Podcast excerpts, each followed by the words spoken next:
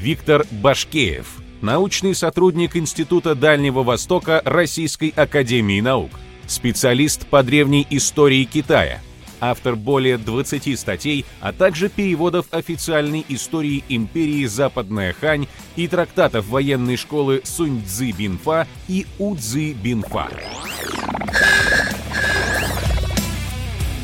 Добрый день, Виктор. Э, рад вас приветствовать Добрый не Михаил. только в программе «Родина слонов» у меня, но и теперь здесь на форуме «Ученые против мифов». А, прежде чем а, мы перейдем к вашему докладу, давайте а, выясним, насколько подготовленная у нас аудитория. Можете перейти по ссылке в, э, в чате нашей трансляции, чтобы принять участие в вопросе. Кто среди перечисленных персонажей является историческим лицом? Великий Юй, Шень Нун, Гао Цзу и Фуси. А, Виктор, а к вам у меня такой вопрос. А, вы сейчас будете рассказывать о мифах о китайской истории, но известно, что у самих китайцев очень странное такое отношение к истории. Они-то знают, что это мифы вообще? Ну, вообще, как любые другие народы, а, китайцы знают свою историю очень по-разному, но если говорить о каком-то усредненном примере, да, то есть такая интересная у меня в моей личной практике история, с которой можно начать рассказ о мифах о Китае. Как-то вот, наверное, уже лет 10 назад довелось мне принимать экзамен у студентов по всеобщей истории стран Азии Африки, или всеобщей истории Востока, точнее называлось. И там в том числе были китайцы, а, обучавшиеся в МГУ ВСА, которые вынуждены были тоже это дело сдавать. Конечно, им было трудно, потому что язык не свой и так далее, но тем не менее, вот поскольку китайский язык тоже был в арсенале, мы общались на китайском, и, значит, я спрашиваю у студента, который выглядел совершенно стандартно, обычный китайский студент, «А, каких правителей Китая вы знаете? Дальше повисла пхатовская пауза, после чего мне были представлены несуществующие правители, точнее существующие в мифологическом пространстве, а не в исторической действительности. Я немножко подзавис, потому что Это примерно как услышать, э, ну, не знаю, про Синеуса и Трувора, например, хотя бы даже у нас. И так это посидел, посмотрел на него и говорю, хорошо, а еще? Повисла еще одна пауза, и мне был представлен Цин Шихуан, первый император Китая, который, надеюсь, знаком не только китайцам, но и нашим э, зрителям и слушателям, поскольку про него очень много всякого популярного материала снято не только китайцами. Э, вот. Я одобрительно покивал и говорю, «Ну, все это на китайском происходит, естественно, у нас диалог. А, хорошо. А еще? А, после этого мне назвали Сунья Цена э, и Мао Цзэдуна. Ну и тогда еще э, управлял Китаем не Си Цзиньпин, а, по-моему, Худзинтао. Вот был назван также Худзинтао, после чего мы э, этот диалог закончили. А, то есть, к чему я это все рассказываю? Да, китайцам тоже сложно – так вот, сегодня у нас э, будет на повестке три мифа. В общем, прежде чем к ним перейти и озвучить, я бы хотел вообще сказать, э, в чем проблема мифологии Китая, точнее говоря, мифологии о Китае, да, потому что миф вообще сам по себе понятие сложное, миф может быть собственно явлением культурологическим, да, как комплекс представлений народа о себе. И в этом смысле у него нет ничего плохого, это, собственно, один из э, феноменов, который исследует наука, э, собственно говоря, так же, как и любые другие проявления социума. Вот. Но так получается, что в обыденном сознании порождаются множество мифов такого, того рода, которые мы развенчиваем здесь на форуме. И, конечно, Китай и китайская история, прежде всего, она богата такими мифами. У них э, двоякая или даже троякая природа. А, потому что, как мы вот уже начали говорить о том, что китайцы собственную историю не очень понимают и не очень различают миф от э, действительности, это, э, этому очень много лет, потому что, собственно говоря, само сознание китайское очень мифологично, поскольку оно традиционно э, направлено на передачу прошлого в будущее. Да, и а, ценно сохранить то, что было в прошлом, ценно его транслировать, и чем дальше вы его транслируете, тем э, лучше. Так, такова традиция китайской культуры. Вот, поэтому очень часто мифы просачиваются не только в профанное обыденное сознание, но и, в общем-то, практически в науку гуманитарную, как китайскую, так и, в общем, не только китайскую. Вот, здесь мы собрали э, три мифа. Это э, китайской истории 5000 лет – в Китае правят династии от Ся и до Цин, и все китайцы едят рис. Третий миф может показаться немножко притянутым за уши, но, как мы увидим дальше, это не совсем так. Значит, что же происходит с первым мифом? Да? Китайская история 5000 лет. Опять же, прежде чем переходить непосредственно к нему, замечу, что вообще история в Китае, конечно, это особое, э, особое явление. Наверное, никакая другая цивилизация не придает такого значения истории, как китайская. То есть это, во-первых, очень древняя э, наука, не побоюсь этого слова, или область знаний.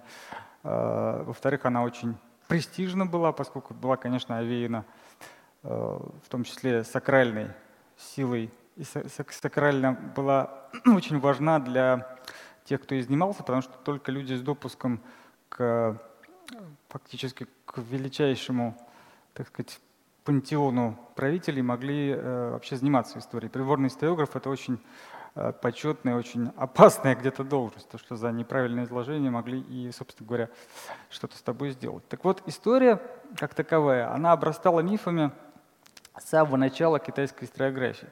И в этом, собственно, и возникает первая проблема. Источник китайского мифа об истории — это сама китайская культура. Однако же, а, кроме этого, в этом самом мифе о китайской истории, который 5000 лет, кроме того, что сами китайцы его как-то породили, однако же, поскольку у нас 21 век на дворе, он разошелся по массовому сознанию так глубоко а, и широко, что стал использоваться не только китайцами, но и, в общем, всеми, кто ими интересуется. И здесь возникает очень опасное заблуждение, а, когда из-за сложности китайской цивилизации для восприятия, то, что она на китайском языке существует, да, то очень сложно вообще о ней как-то говорить. Э, сложно ее изучать в принципе, хоть как-нибудь к ней подступиться, потому что для этого необходимо изучать язык. А это занимает очень много времени и сил. Поэтому как только вы видите какие-то китайские имена, китайские фразы или китайских правителей, вам часто приходится верить этому на слово без экспертизы, а если это часто повторяется, то тем более э, очень легко заблудиться в этом. И вот здесь мы с вами посмотрим на такое типичное заблуждение. Это так назыв... один из вариантов, точнее говоря, так называемых трех, э, трех августейших или Саньхуан, или трех великих правителей, по-разному их переводят. Э, это, в общем-то, не все три. Это первый, Фуси или же Тайхао. Затем он в союзе с своей так называемой женой Ньюева, вот, э, в переплетенном виде, как видите, в таком зооморфно-антропоморфном. Дальше здесь указан Шэньнун, э, кроме него еще третьим первопредком часто называют либо Суиженя, это другой персонаж, либо Хуанди, желтого императора. Э, все эти прекрасные люди, они, во-первых, подчеркнул, да, это не исторические персонажи, это персонажи мифа о создании китайской цивилизации. А, точнее говоря, комплекса мифов, который очень э, огромный, и даже сам список этих трех э, великих, трех августейших, он разнится в разных источниках э, китайских.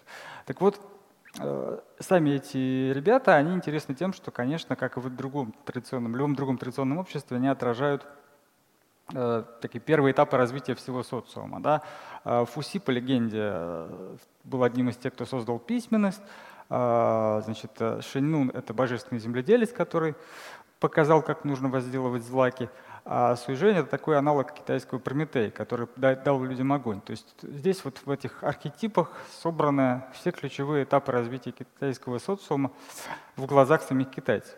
Вот. И казалось бы, чего такого? Да? У нас тоже есть, э, в каждой цивилизации есть легендарные э, персонажи, тот же самый Прометей, например, которого я упомянул невольно. Э, какая, какая проблема? Да, в общем-то, никаких. Другое дело, что здесь так получается, что традиционная китайская историография, формируясь на рубеже уже новой эры, и на рубеже веков, скажем так, да, она набрала в себя очень много в том числе легендарных представлений, и в силу того, что китайцам необходимо было в этот период, в период Хань, э, уже синхронный, собственно говоря, Риму во многом, э, обосновать свою непрерывность своих правителей, предшествовавших рубежу веков. Вот эта вот мифологическая структура вросла в списки правителей реальных, и даже вот одна из главных письменных один из главных письменных памятников по истории Китая в древности, исторические записки Самотяня, тоже сохранил главу, посвященную первым вот этим вот легендарным правителям. В результате чего человек непосвященный очень легко может перепутать э, лиц исторических и лиц мифических. Э, что же было в действительности? Да? Ну, в действительности, я тут не упомянул еще э, на предыдущем слайде, пять императоров, первопредков, которые следовали за тремя великими. Да? Их тоже, естественно, относят к мифическим персонажам, но они часто появляются в списке первых правителей. Э, и с чем это связано? С тем, что государство, управляемое императором, вот э, мы только что слышали про славян, да, как формировалась государственность там, э, государственность как таковая всегда в профанном сознании ассоциируется с конкретными людьми, с носителями высшей власти, и, конечно, понятнее и проще говорить о них, когда они нам известны лично. Вот. А в действительности, конечно, все не могло быть столь подробно известно, потому что это очень древний доисторический период, точнее период до письменных памятников, а, когда мы видим, да, что вот на этом а, регионе, регионе Восточной Азии, который потом стал называться Китаем э, в нашем профанном сознании, опять же, э, находилось значительное количество различных археологических культур, значительное количество народов там проживало, соответственно, разного совершенно этноса. И, конечно, сами китайцы заинтересованы в том, чтобы все они понимались как предки китайцев как таковых. А в действительности же 3000 лет до нашей эры э, конкретно в, истории не происходило ничего особенного. Был просто бронзовый век, который, в общем-то, да, это развитая культура, но нет ничего такого, что заставляло бы нас именно эту отметку ставить началом китайской истории. Потому что до этого был э, ранний неолит, 10 тысяч лет до нашей эры, культура Сянджиндун, например. Да, после этого были культуры, собственно, неолит, потом культура бронзы, наиболее известный Эрлитоу Леган, который потом мы еще сейчас скажем о них. А, короче говоря, никаких а, причин называть мифических персонажей правителями Китая, конечно же, у ученых нет. Да? Но поскольку они очень популярны, мы должны помнить о том, что это именно миф. Пойдем дальше.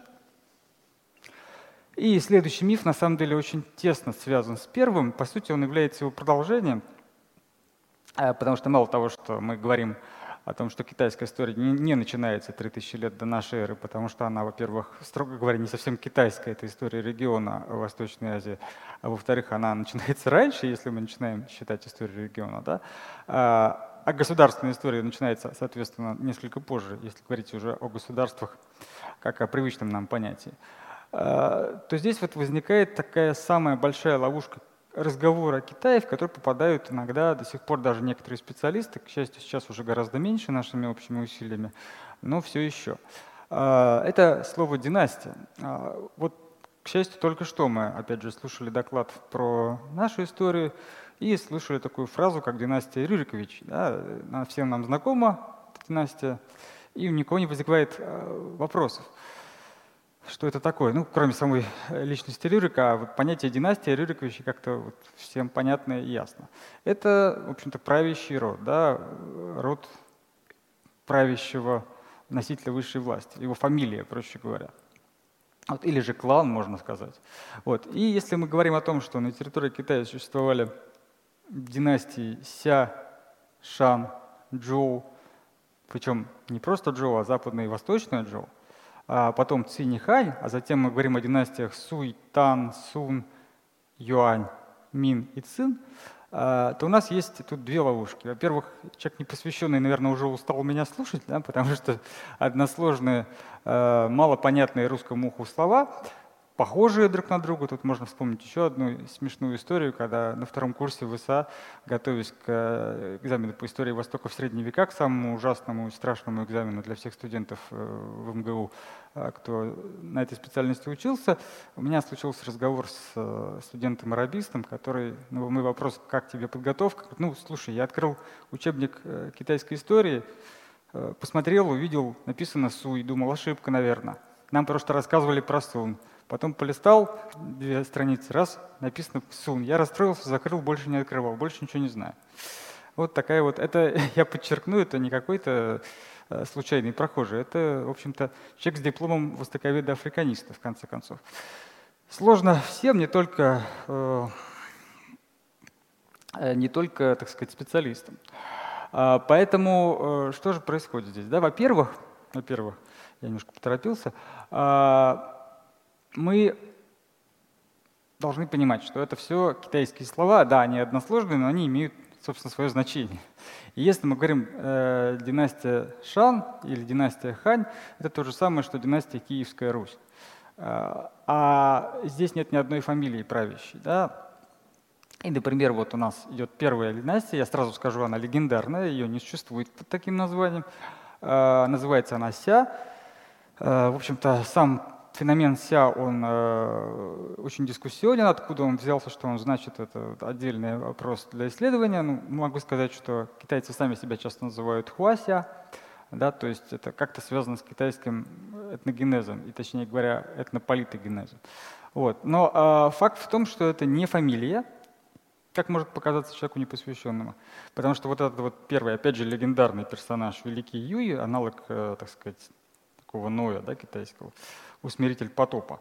А, опять же, архетипический сюжет. Да? Потоп э, был и в китайской мифологической структуре, и, в общем, здесь также был его усмиритель.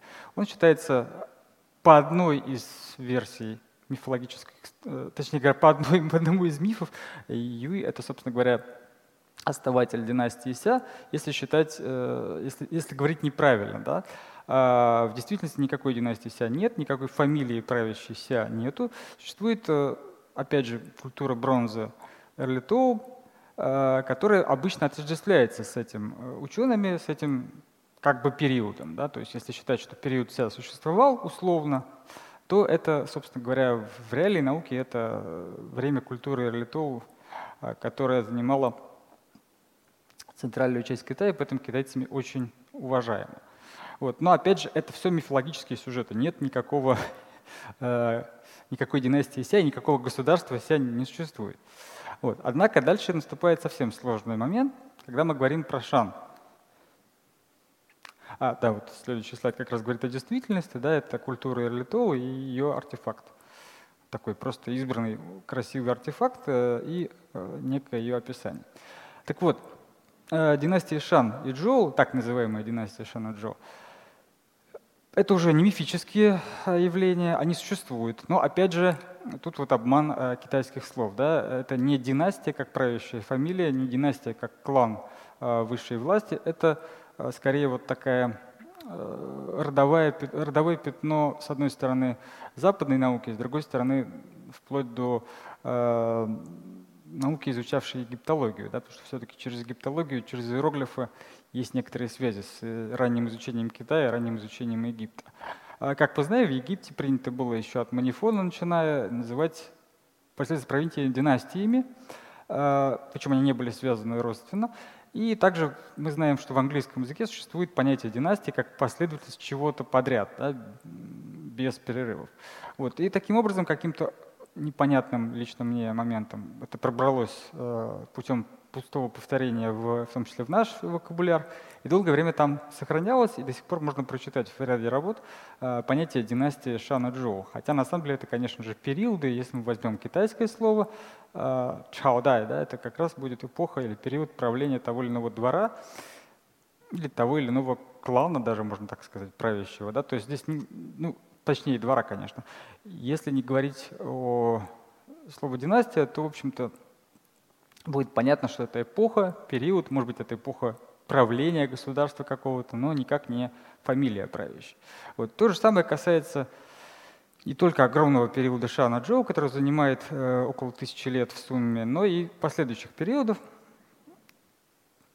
И здесь вот очень важно подчеркнуть, что уж что касается периода поздней древности и средневековья, тут особенно важно не путать э, династии и и эпохи. Потому что, я признаюсь, первоначально э, наши мифы звучали не как э, династия от Ся до Цин, а как династия от Цин до Цин. Потому что настолько часто приходится вспоминать, э, слушать династию Цинь да, э, в разных в разных местах, что уже просто уши сворачиваются, честно говоря, у меня как у специалиста. И хочется поставить наконец-таки точки над «ё».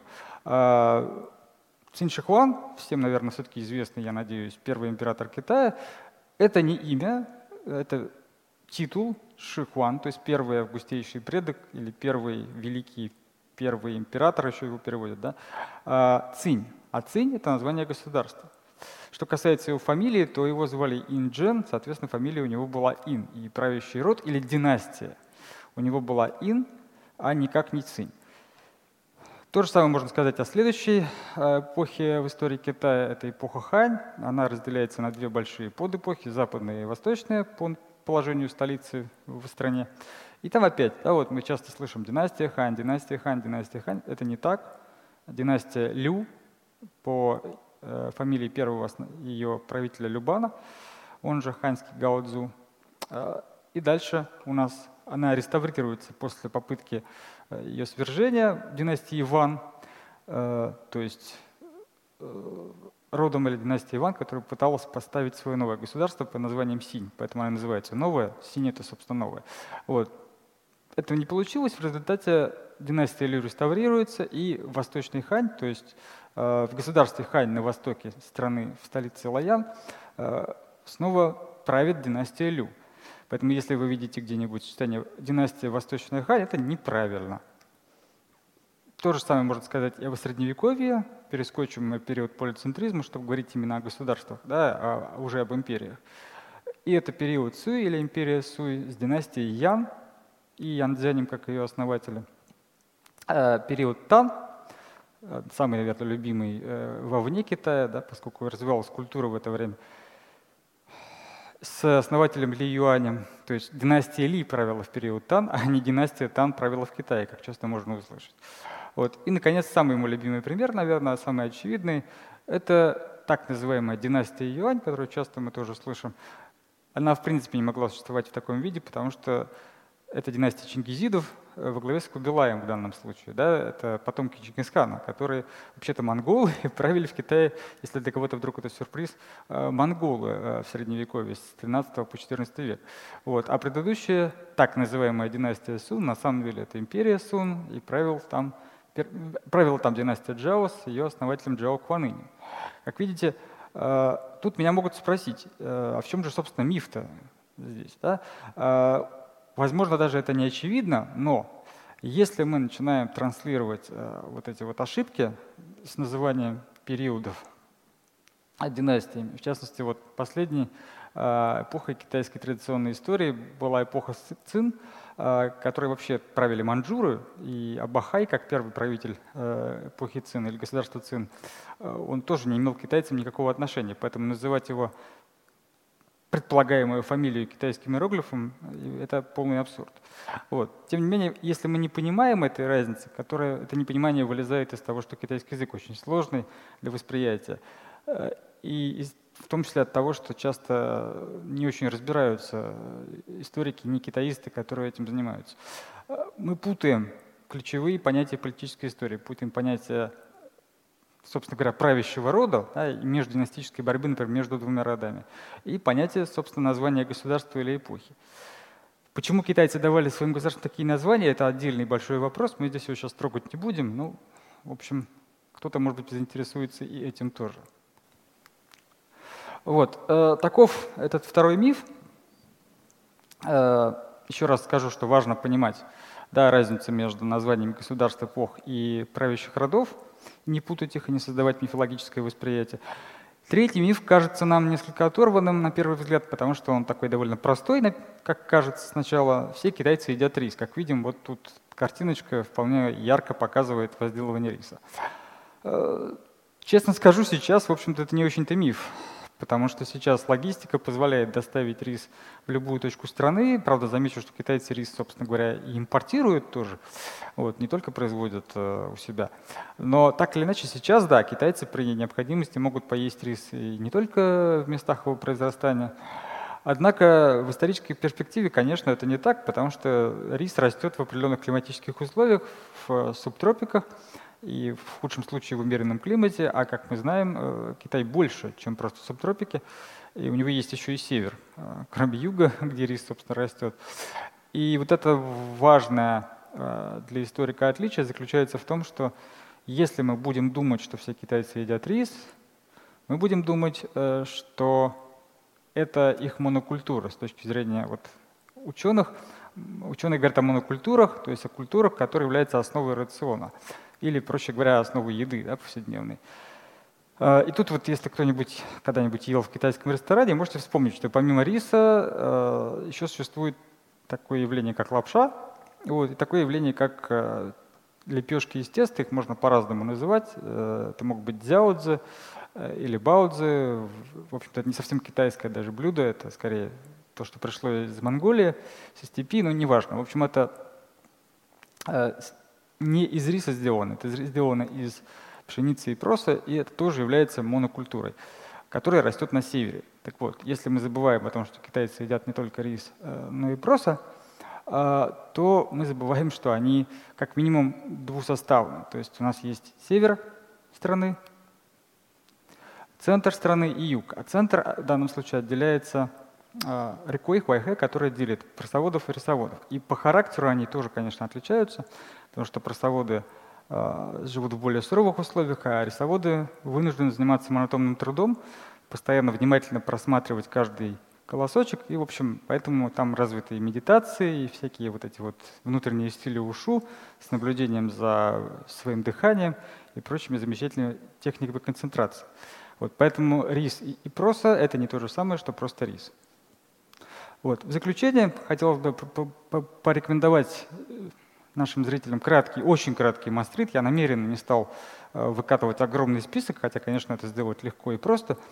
Вот. Но я специально выбрал э, самые очевидные, самые, можно сказать, последние достижения российской синологии э, в справочном смысле. То есть это история Китая с древнейших времен до начала 21 века в 10 томах, в данном случае том первый, посвященный доисторическому периоду, точнее говоря, извините, до письменному периоду, да, э, археология первое государство, первое государство на территории Китая. И второе – это энциклопедия духовной культуры Китая, огромный колоссальный труд, можно сказать, всей китаистики современной э, был осуществлен. Это лауреат госпремии этот проект.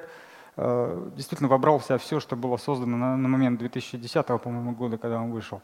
Очень полезное, очень правильное чтение для повышения своей эрудиции по Китаю. Все. Спасибо большое, Виктор. А, предлагаю ознакомиться с результатом а, опроса, который мы провели перед очень, докладом. Очень интересно. И оценить э, познание нашей аудитории. О. Большая часть, 101 человек, проголосовали за Фуси, а 87 за Гаудзу. Это больше э, ну, в общем, это прекрасная иллюстрация того, о чем я сказал, да, что часто повторяемое слово, или в данном случае прозвище, а, может сыграть злую шутку. Да, конечно, правильный ответ это Гао Цзу, он же Любан, а, или правильно говорить, ханьский Гао Цзу, конечно, что а, Гао Цзу это лишь храмовый титул, его могли наделять не только Любана, наделяли далеко не только Любана, но имелся в виду в данном случае ханьский Гао Цзу Любан, поскольку о нем шла речь в докладе. И вот это примерно то же самое, если бы мы назвали бы, я не знаю, э, ну, условно Ноя да, реальным историческим персонажем. Дальше у нас был бы какой-нибудь, э, ну, возьмем не Шеньнуна, да, а Суйженя был бы Прометей. Вот здесь я не знаю даже кого подобрать.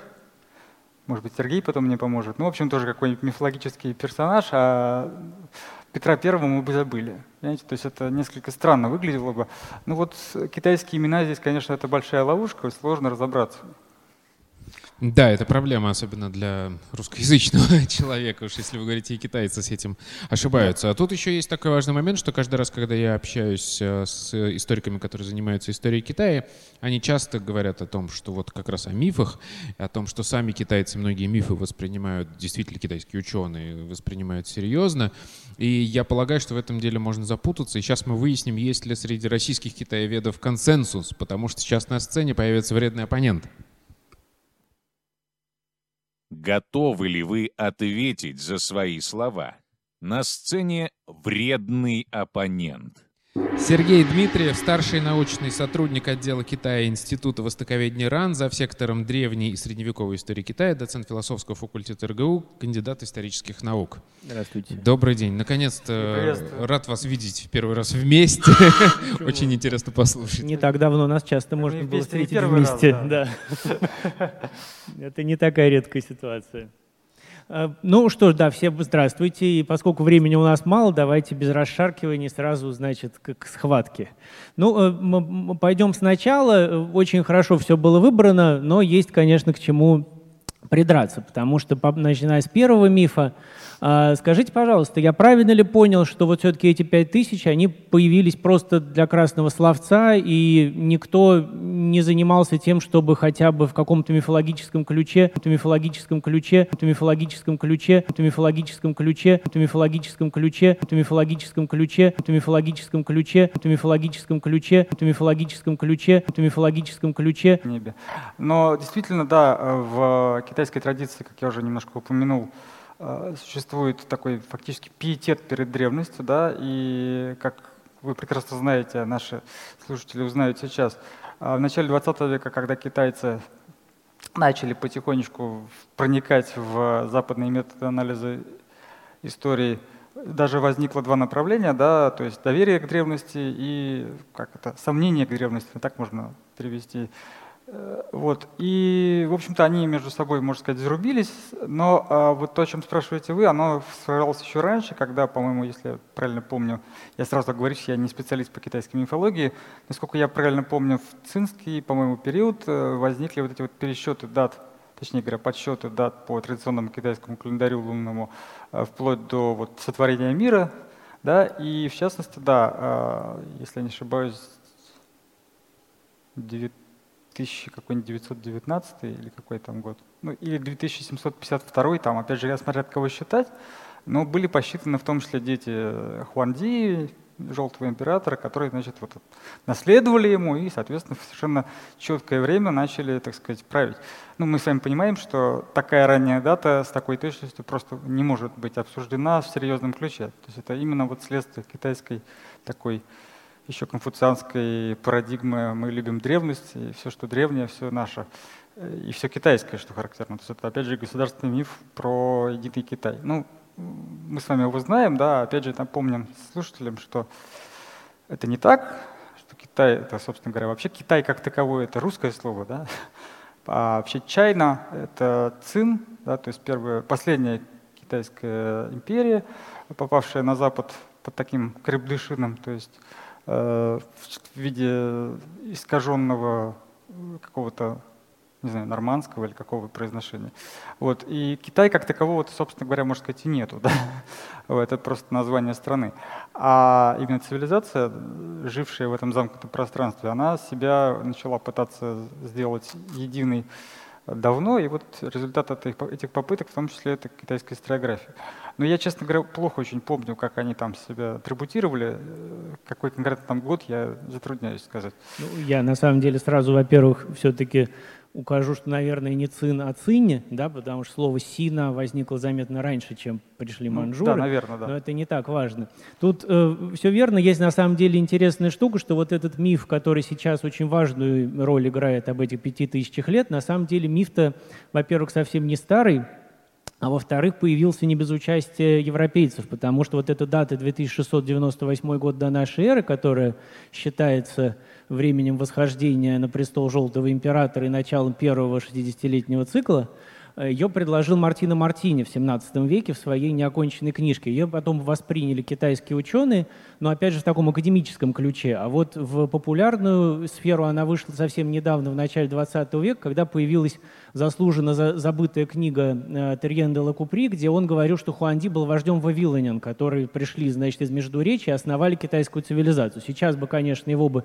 в Китае визу ему не дали и вообще засудили, но тогда, как ни странно, китайские интеллектуалы очень впечатлились, им очень понравилось понравилось быть наследниками Вавилона, и они подняли это на знамена, и многие журналы передовые стали выходить вот с этой сквозной хронологии от 2698 э, года до нашей эры.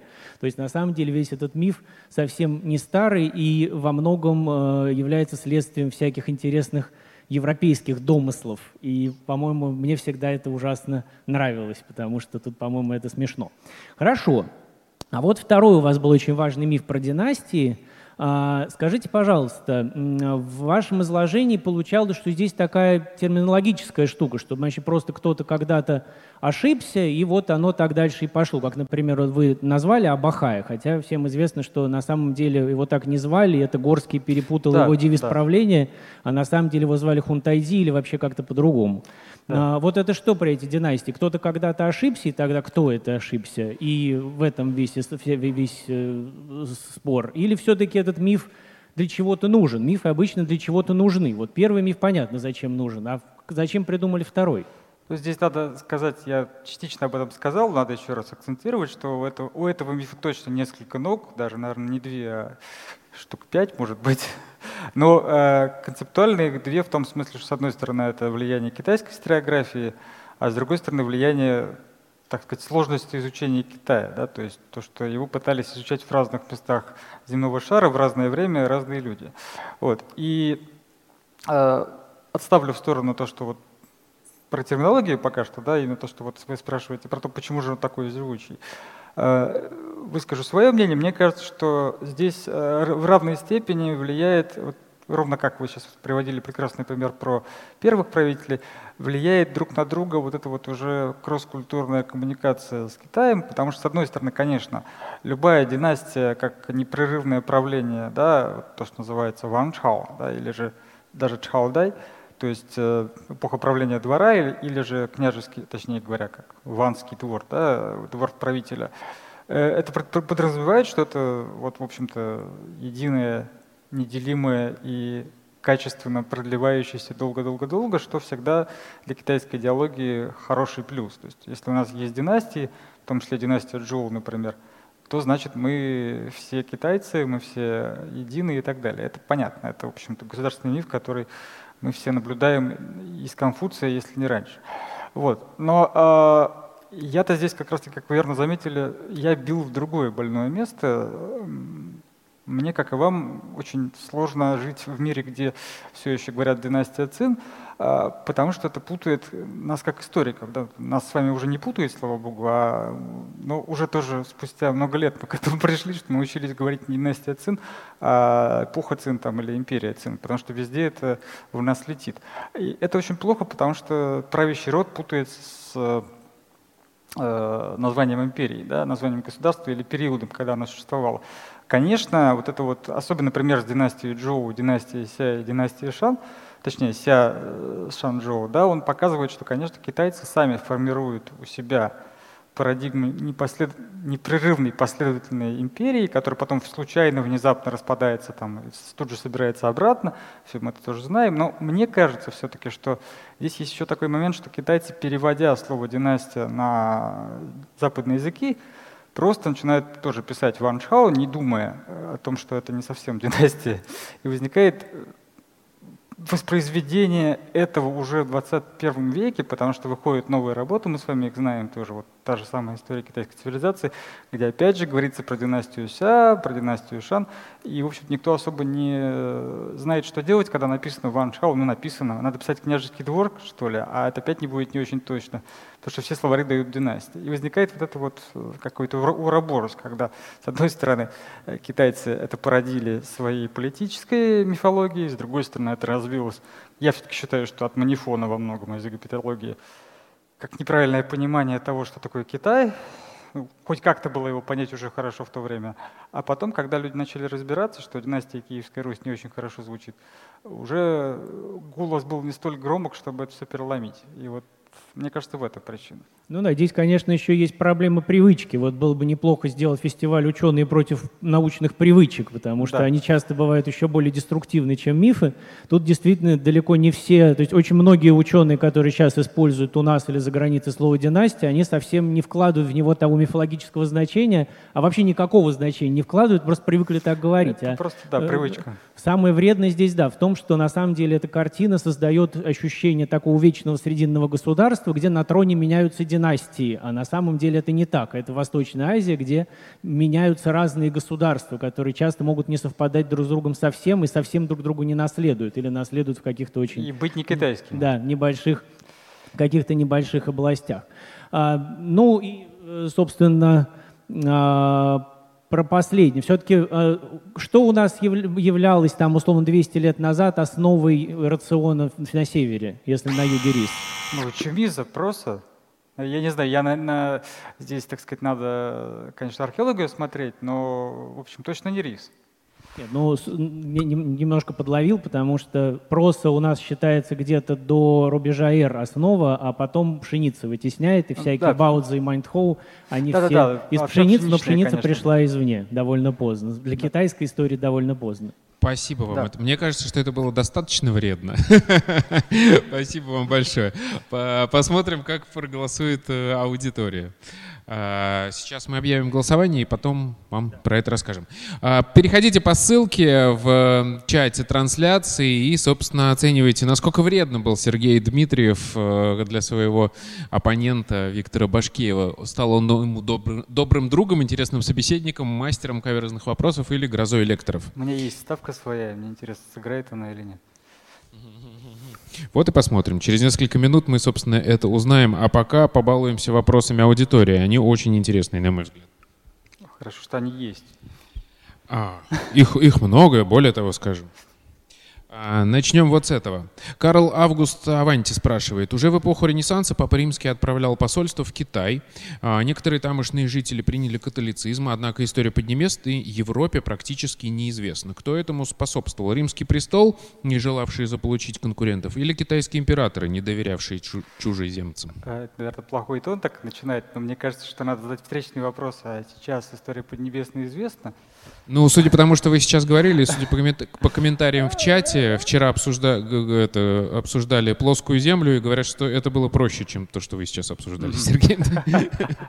Хорошо. На самом деле здесь в этом вопросе заключено несколько моментов, на которых нужно остановиться, чтобы, опять же, не создалось мифа. А, во-первых, э, не очень понятно, почему начинается с э, Ренессанса, вот это вот разговор о Китае и Риме, потому что начиналось это все раньше ту же самую эпоху Хань уже помянутую, ну, к сожалению, я по ней специалист, поэтому приходится о ней вспоминать чаще. Вот, а, соответственно, синхронно римской да, цивилизации контакты, конечно же, были, они зафиксированы в источниках. Дальше мы знаем про, как минимум, про посольство в XIII веке, Бенедикта IV уже к монголам фактически, да, и плюс еще было посольство Рубрука, не имеющее отношения к папскому престолу. И, конечно, Ренессанс, понятно, почему он на первом месте, потому что, ну, грубо говоря, э, Матео Ричи и Марко Поло все как бы так иначе слышали. Но какое-то имеет отношение к изучению Китая, мне лично непонятно, потому что, дай бог, если в 19-18 веке синология как-то начала формироваться как дисциплина, просто, опять же, потому что все, ребят, все на китайском языке, на секундочку. Вы как его собираетесь читать? Ну, то есть надо сначала его изучить, а, для этого нужны как минимум словари. Вот, у нас вот э, это наша русская духовная миссия в Пекине, да, во главе с э, патриархами китаистики. Вот. А у, соответственно, опять же, это миссионеры на Западе, да, все это, конечно, имело религиозную подоплеку прежде всего. Вот, и изучение было только вот фактором коммуникации долгое время. А когда уже пошло научное изучение, ну, там никто ничему не препятствовал, конечно. Просто так никто не думал, я полагаю. То есть географические и языковые барьеры все-таки в первую очередь В первую очередь, да как и сейчас, собственно угу. говоря. Он никуда не девался. Идем дальше. Вячеслав Антонов из Санкт-Петербурга спрашивает. Говорят, успехи, которые наблюдаются в развитии современного Китая, обусловлены в том числе тем, что он сумел сохранить с древних времен традицию коллективного труда с вовлечением в него почти всех членов общества. Причем этот труд ранее сформировался многовековой традицией возделывания риса. Это требует большой сплоченности и трудолюбия. Ре реализуется искусственный отбор тунеядцев, чего якобы не было в западной культуре. Так ли это? Вот когда подбирали мифы, еще был кандидат в миф был про трудолюбие китайцев. Я сейчас жалею, что мы его не оставили. Здесь вот сразу два мифа было озвучено. Ну, не мифа, точнее, а такого стереотипа скорее, да, про Китай, что вот рис, рис, рис везде. А, да, безусловно, на юге рис, да, я уже сказал. И про трудолюбие тоже, понятное дело, когда вы возделываете такой трудоемкий злак, э, приходится этим заниматься внимательно и регулярно. Э, но, в общем, любая земледельческая цивилизация, она с этим сталкивается в равной степени. Можно вспомнить вьетнамцев, например, э, или, я не знаю, до тех же японцев. Вот. Здесь я бы начал с другого. Я бы начал с того, что, во-первых, Можно с самого начала вопрос? Он длинный. Я... А, как раз что успехи современного Китая да. Э, так вот, зависят по, по, от того, по поводу что... успехов. Э, во-первых, э, ну, можно согласиться с тем, что китайцев очень хорошая историческая память. В частности, вот тут упоминался уже Чан Э, вот, а лунный да, корабль, так сказать, и лунная китайская программа. Это, собственно, персонаж мифа, точнее говоря, как это? В общем, она женского пола. А, это вообще-то не Чан, это Хэн э, изначально. Потом она была табуирована, потому что император Лю Хэн, он же Венди, Э, имел это в личном имени, нельзя было употреблять иероглиф хэн, вот, иероглиф ча, но так вошла в историю мифологии. И китайцы спокойно назвали лунный корабль этим именем, то есть, э, пожалуйста, вот Чане полетела на Луну, собственно говоря, как и в мифе. Э, понятно, что да, историческая память очень большая, и исторические традиции, и социальные традиции, конечно, тоже есть, никуда не денешься. Китайцы действительно аграрная цивилизация с огромным, как бы сказать, опытом коллективной работы, да, но как это относится к успехам в данном случае, ну, это очень такой, очень упрощенный взгляд, я бы так сказал, потому что, как мы знаем, Китай в 20 веке прошел такие сложные перипетии, что какой там успех, там бы не развалиться было бы в какой-то момент. А потом, да, потом грамотные экономические и политические действия привели к тому, что мы видим сейчас, но корень этого, помимо действительно большого, безусловно, огромного человеческого потенциала, об этом нельзя не сказать, да, и количественно, и в чем-то качественно. Но абсолютизировать это нельзя, любым народом надо управлять, э, любой, любой народ должен быть сплочен для таких задач какой-то идеей. Вот. И самое главное, должны сложиться условия, потому что не получи Китай в свое время э, технологии из одной страны с севера, э, которой сейчас уже нет в таком виде, может быть, ничего бы и не получилось. Так что тут я бы не стал абсолютизировать. Хорошо, следующий вопрос от Дениса Рассказова. А правда ли, что Великую Китайскую стену построил Великий Мао на месте ивового посада, или палисада, видимо, служивший защитой маньчжуров от китайцев? А, ну, тут я даже не знаю, что, с чего начать. Мао Цзэдун жил в 20 веке. А китайская стена известна чуть раньше. Тут я отошлю наших слушателей к отдельному эффекту присутствия. На антропогенезе мы делали целую передачу на эту тему. Вот, сейчас, чтобы не повторяться вкратце, ну, китайская стена — это феномен тоже мифологический, как таковой в едином виде не существует. Это конгломерат защитных э, фортификационных сооружений — на территории Китая разных эпох. Сейчас то, что мы видим, это отреставрированный средневековый памятник, да, там наследие ЮНЕСКО и так далее. Причем здесь Мао Цзэдун, я не знаю, это просто, по-моему, какой-то троллинг. Хорошо, я тоже так считаю. Кирилл из Санкт-Петербурга. Почему так получилось, что практически про каждое блюдо китайской кухни, а, кроме разве что появившихся в 20 веке, есть какая-то легенда о его создании? Для других национальных кухонь такого не замечал. А, какая сейчас минута идет? Когда мы дошли до еды? Что-то поздновато. Так вот, наконец-то еда, ура, я дождался. А, на самом деле, ну, еда в Китае это больше, чем секс. Вот, а, как они говорят, э, еда намного важнее неба, да, чивань так они говорят. То есть э, еда вообще прежде всего. Понятно, опять же, почему. Да, много голодали в свое время. Вот, и опять же, это то, что мы обсуждали, да, монокультура формирует монокухню точнее говоря, кухню вокруг одного основ, основного продукта. Но здесь есть еще момент, что регионы не два, их больше, и поэтому в каждом регионе, примерно шесть в Китае, условно говоря, культурных регионов, а, формируется своя особая кухня, а поскольку каждый регион имеет свою культуру, то она вплетается вот в специфическую китайскую культуру пяти э, стихий или пяти фазов переходов энергии, или пяти фазов переходов энергии Ти, усин – который соответствует э, много чего, в том числе своя, свой тип еды. И поэтому в Китае есть понятие, э, как это называется, гармонии вкусов, да, или баланса вкусов, когда сладкое и соленое должно сочетаться, горькое и терпкое, острое, не острое. Вот это все должно балансироваться. Конечно, это культурный феномен. То есть тогда грех не назвать еду, и грех не привязать к ней ту или иную легенду, потому что это же самая главная часть культуры людей. Если они едят, да еще и красиво едят, значит, они не зря живут. Вот. Как-то так можно сказать. Еда очень важна в Китае, так что неудивительно, что она мифологизирована тоже. Хорошо. А следующий вопрос от Романа Красноперова из Москвы. Насколько правильно рассматривать отдельные эпохи в истории Китая как изолированные исторические периоды? Или это все-таки непрерывный процесс перетекания одной эпохи в другую? Хороший вопрос. А, Наверное, это вопрос методологии, терминологии, потому что изолированные чем? периоды временем, они, безусловно, изолированы временем, потому что есть периодизация, которая определяет, отделяет один период от другого. Да? С другой стороны, а, пространственно тоже разные государства могли, могли иметь разные столицы и находиться не совсем в одних и тех же местах.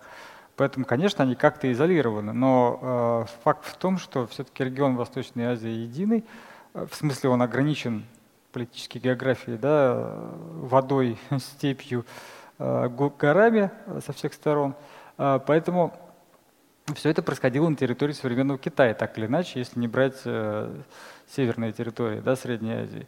А, и ну, они были изолированы с точки зрения политической истории и географии, да, точнее от, отделялись друг от друга. Я не люблю слово изолированные здесь в таком контексте. Они были отделены определенным развитием политического процесса, исторического процесса. Но, конечно, они происходили на территории современного Китая, поэтому это и возникает э, этот самый древний миф да, государственный издревле идущий, что мы все единая страна, как говорил Китай, э, Конфуций, среди четырех морей все люди братья, да, переводя на русский язык, все мы китайцы, а все мы единый народ, хотя это было не так в его времена.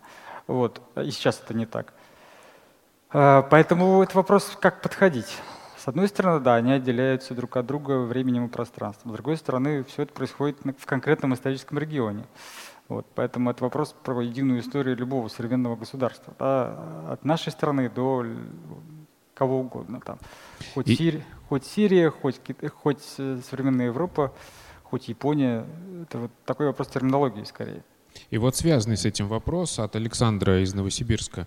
А, есть гипотеза, что государство Шан и ранее Джоу на деле относятся к китайской государственности, а язык их населения не относится к китайской государственности, а язык их населения не имел ничего общего с древнекитайским, кроме иероглифов. Следовательно, и китайская цивилизация несколько моложе, чем обычно утверждается. Как вы относитесь к этому? Ой, с одной стороны, вопрос очень хороший, потому что там наконец-то употреблены китайские реалии. С другой стороны, э, опять же, относящиеся больше к терминологии, наверное, потому что, ну, скажем так, э, там речь про Шан и про... Шан и ранее Джоу. Да, Шан и западное Джоу. Э, это... Шан — это протогосударство, это государство, можно сказать, нового типа, по, так сказать, по аналогии с Шумером можно здесь провести. Да? А, западный Джоу чуть сложнее, это длинный период, в котором происходило развитие, очень сложное, комплексное. Но в любом случае нельзя назвать это территориальным государством в нынешнем понимании. Да? Потому что вот э, империя условно единая формируется на рубеже в третьем веке до нашей эры в военным путем сильно позже. И вообще наше современное понятие государства здесь не работает. Поэтому, опять же, все тот же самый вопрос. Что относить к китайской э, цивилизации как таковой? Да, с чего начать ее считать? Вообще ученые считают, так сказать, начинают ее с археологии. Да? Археология, как и везде, это палеолит, неолит, бронза. Вот, поэтому это вообще далеко. Да? Это, там, неолит — это 10 тысячелетие нашей эры. Да? Тот же самый Синджендун. Являлось ли это Китаем? Конечно, это было на территории страны современной. Опять же, тот же самый пресловутый синантроп, которого давно все уже передвинули и развенчали как, так сказать, китайский своего рода миф, но он тоже был. Вот, это Относится ли это к истории Китая как таковой? Да, в китайской официальной идеологии – да. А как к этому, на это смотрят ученые? Ну, ученые говорят просто, есть, э, так сказать, догосударственный период, точнее говоря, период, э, так сказать, археологических культур э, народов, затем протогосударств, затем, вот, собственно говоря, территориальных государств. И протогосударства начались до Шан. То есть там-то как раз-таки в этом вопросе предполагается, что они после. Это не так. Государства на территории Китая сформировались в субтропическом поясе раньше, чем Шан. И Шан как э, место, как сказать, его место было в умеренном климате, да, поэтому оно не могло быть первым государством никак. Это невозможно. Это против исторических законов развития современного, ой, не современного, а всемирного, так сказать, э, человечества. Да. Все цивилизации стартовали в субтропиках, и никак иначе. И сейчас, к счастью, мы уже знаем, что в Китае это уже было так. Поэтому, я не знаю, здесь, так сказать, это что понимать под государством? Если государство — это территориальное явление, то начинается оно вообще с, наверное, да, чуть позже, чем Шан, потому что Шан не имеет четких границ э, новое образование. Да? Мы уже говорим о том, что это позже было. Если говорить о том, что в территории Китая существовали политические центры и центры власти, это было раньше. То есть тут вопрос технологии, опять же. И он, мне кажется, не очень ясно тут а, сформулирован в конечном счете. Я думаю, что тут в конечном итоге больше да, вопрос к тому, как к этому относиться. Хорошо. А какой из этих вопросов, которые я сейчас вам задавал, аудитории вам понравился больше всего и кому вы готовы подарить книжку в своем переводе? А, мне понравился вот предыдущий до этого вопрос. А, насколько, ну, собственно, он более общий. Насколько правильно рассматривать отдельные эпохи в истории Китая как изолированные? Да, это вот вопрос наиболее исторический, наиболее вдумчивый, как мне кажется. Я бы за него премировал бы вопрошающего. Отлично. Роман Красноперов, вы получите книжку в переводе Виктора Башкеева «Сунь Цзин. Искусство войны». Это же ваш перевод, действительно, да? Что? Это же ваш перевод, говорю. Это да, да, там э, одна из частей этой книжки, там собрано три э, памятника, одна из них это вот в Сунзе в моем переводе. Угу. И дополнительный еще приз, футболка форума от наших партнеров магазина принтов и гаджетов gen.ru. Давайте теперь посмотрим, как э, наша аудитория оценила нашего вредного оппонента Сергея Дмитриева. Очень интересно, насколько злобным он был, по мнению зрителей. А, большая часть э, аудитории, 213 человек, посчитала его мастером каверзных вопросов. Мне кажется, это неплохая заявка на победу в звании самого вредного оппонента сегодняшнего дня. Причем моя ставка не сыграла, я ставил на грозу лектора. Ну, может быть, к вашему счастью. Хорошо, спасибо вам. Сергей был прекрасен сегодня. Спасибо вам большое, Виктор. Э, получите от нас, пожалуйста, сувениры. А, нашего форума. Это стаканы для карандашей Фанпина и Спасибо. пингвина Питека космонавта. Спасибо, Спасибо вам большое. Посмотрите, пожалуйста, на то, как Юлия Родина нарисовала ваше выступление вот в таком вот виде. У вас появились вопросы. Вы с чем-то не согласны? Пишите комментарии с хэштегом постскриптум. Докладчик будет отвечать на ваши вопросы в прямом эфире на канале «Лаборатория научных видео». Один из них гласит, что у африканцев не было своих историй и культуры, а тропическая Африка южнее Сахары не может ничего дать миру. А, ну, начнем с того, что э, Африка дала миру человека. Но, кроме того, э, если мы говорим о зоне Сахеля, то это зона возникновения очень древних культур, и, в частности, на плато Бандиагара в республике Мали уже в X тысячелетии э, до нашей эры обнаруживается э, керамика. А в то время как э, в зоне плодородного полумесяца на территории Месопотамии и Ливанта в это время еще царит докерамический неолит.